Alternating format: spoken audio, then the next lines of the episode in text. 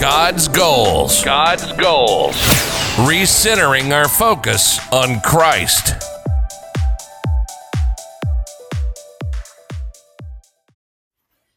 So, I had a thought I'd like to share.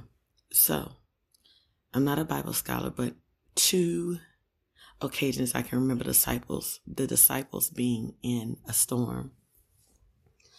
And on both of those occasions, well, on two occasions I can remember the disciples being in a storm. Okay, one occasion I remember is the boat is a rock and a shock, and it's a storm is going on, and Jesus is asleep in the boat. And the disciples like, uh, somebody go wake Jesus up because look, we about to die. This storm is for real. And um, you know, they go wake Jesus up and and you know, like Jesus, you don't care about to die because it's it's getting real out here in the storm. And uh Jesus, you know, quiets the storm. He wakes up, you know, peace be still, so on and so forth.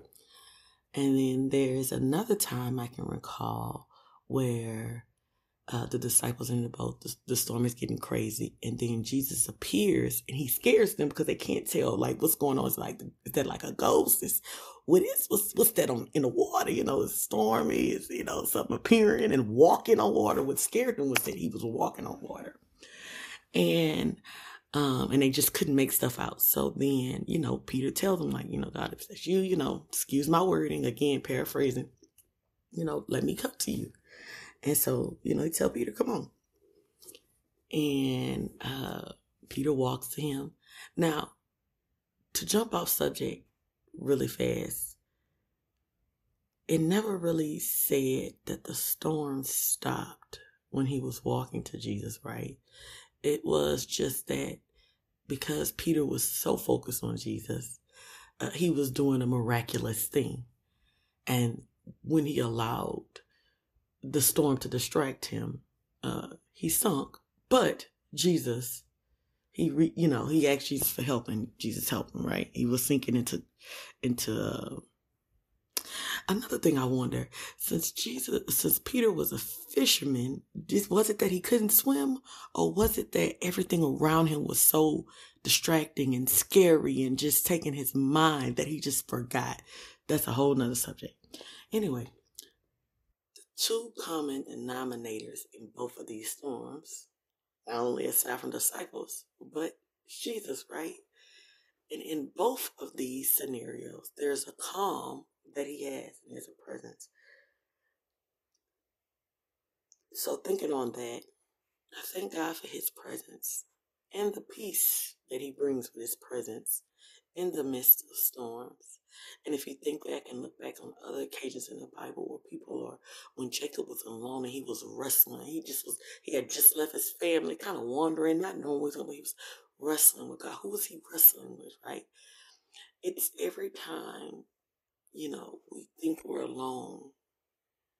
You know, God reminds us that He's there. And it's just a reminder to whoever needs a reminder to know that God uh, is with us during those tough times. It, sometimes it doesn't feel like that, right? The human side has to admit that sometimes it doesn't feel like that, but the reality is is that He is there. That you know, I'm pretty sure the disciples was like, "Where he at?" When he was sleeping, when they was when he was sleeping on the boat. When I'm pretty sure he was like, "Where he at?" When that storm was just a rocking and he started to walk on the water. Um, I'm sure they was like, where he at after they crucified him? Because he said he was to come again. The fact of the matter is that he's there always. So I, I was thinking about the Peter thing, and I realized Peter knew how to swim. Remember, after Jesus was crucified, he came and tried to gather the disciples because they were in their feelings and they were doing their own thing. They was out there fishing when they were supposed to be somewhere else, right? So Jesus came and got them whatever. And they was fishing. he had made the meal already while they was out there fishing. Jesus had already had worked out. But anyway, that's a whole other subject. So remember though, when Peter and other disciples realized that that was Jesus on, you know, waiting for them at the shore, Peter jumped out of the boat and swam to Jesus. So then I realized Peter could swim. Peter could swim. But in the chapters earlier, he started to sink. And it reminded me of something my grandmother used to say. She said, Sometimes you don't know whether you're coming or you're going. And I think that's what happened with Peter on that water when the storm happened. Because of because everything was so distracting because he was because he was so distracted by the storm because it, it, he was so afraid he was so shook it was so many things going on. He forgot that he could swim so when he asked jesus to come to him and jesus told him to come and he was walking on the water and then he started to sink he had forgot he could swim he had forgot. But let me tell you, I, and this just mm-hmm. dropped. It's okay to ask for help, even when you think you got it. Amen. Even when you think you got it, it's okay to ask for. Matter of fact, that's the best time to ask for help.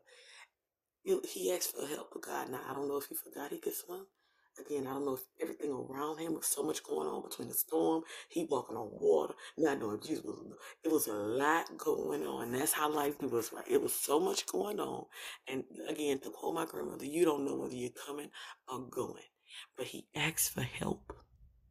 Even though he forgot the skill that he possessed, he asked for help. And I know there's a difference between having a skill in the storm and outside of a storm, right? He, I'm pretty sure he could swim like a fish when it ain't nothing going on, ain't no wind and all that.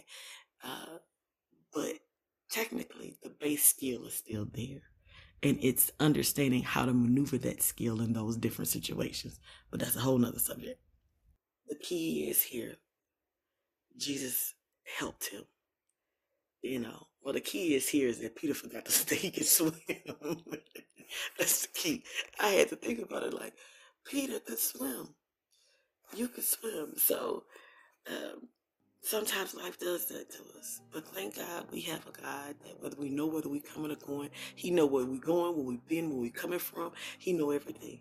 And He's able to reach out His hand and save us. Skill and all, right? Forgotten skill and all. He can help and save us. Child, I just had to help somebody because I had to help myself. Peter, you could swim.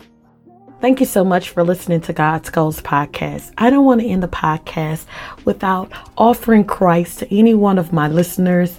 Um, Romans 10 and 9 says that if you confess with your mouth Jesus as Lord and believe in your heart that God raised him from the dead, you will be saved. Confess with your mouth Jesus as Lord. Believe in your heart that God raised him from the dead, you will be saved.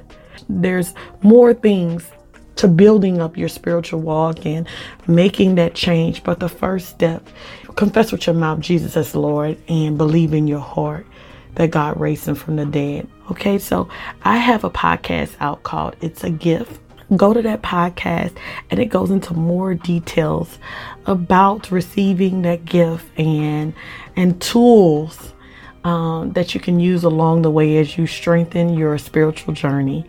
I guarantee you accepting Christ will be the best thing you ever did. Go to that podcast and listen to it and get some information there, okay? Thank you guys again for listening. See you next time. Bye. God's goals, recentering our focus on Christ.